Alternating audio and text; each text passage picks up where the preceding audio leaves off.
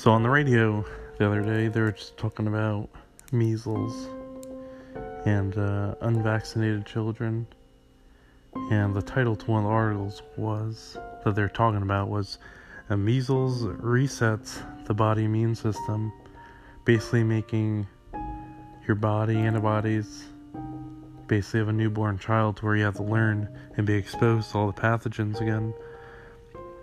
So they talked about how a study was done in Netherlands of 77 unvaccinated people that had measles.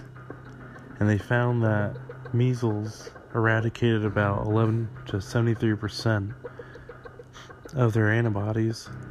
Basically they're saying reset which not all the way but pretty close if it's you're hitting the 70s to where your basically body is the same of a newborn infant that has been exposed to the numerous pathogens that a child would. So, they did another study, and obviously one in humans, uh, monitoring them. Then they did one in monkeys, to where the monkeys' antibodies were resets 40 to 60 percent, which is pretty interesting how theirs are a little bit higher, but also the cap a little bit lower, almost like a median, around 50%, which is a lot.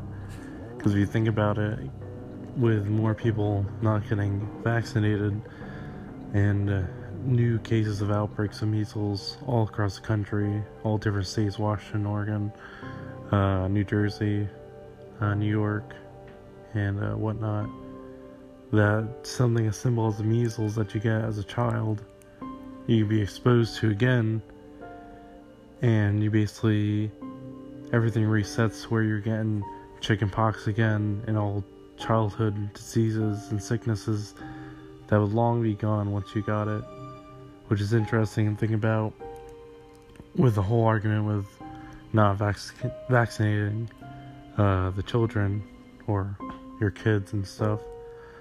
But uh, definitely interesting thing to keep following.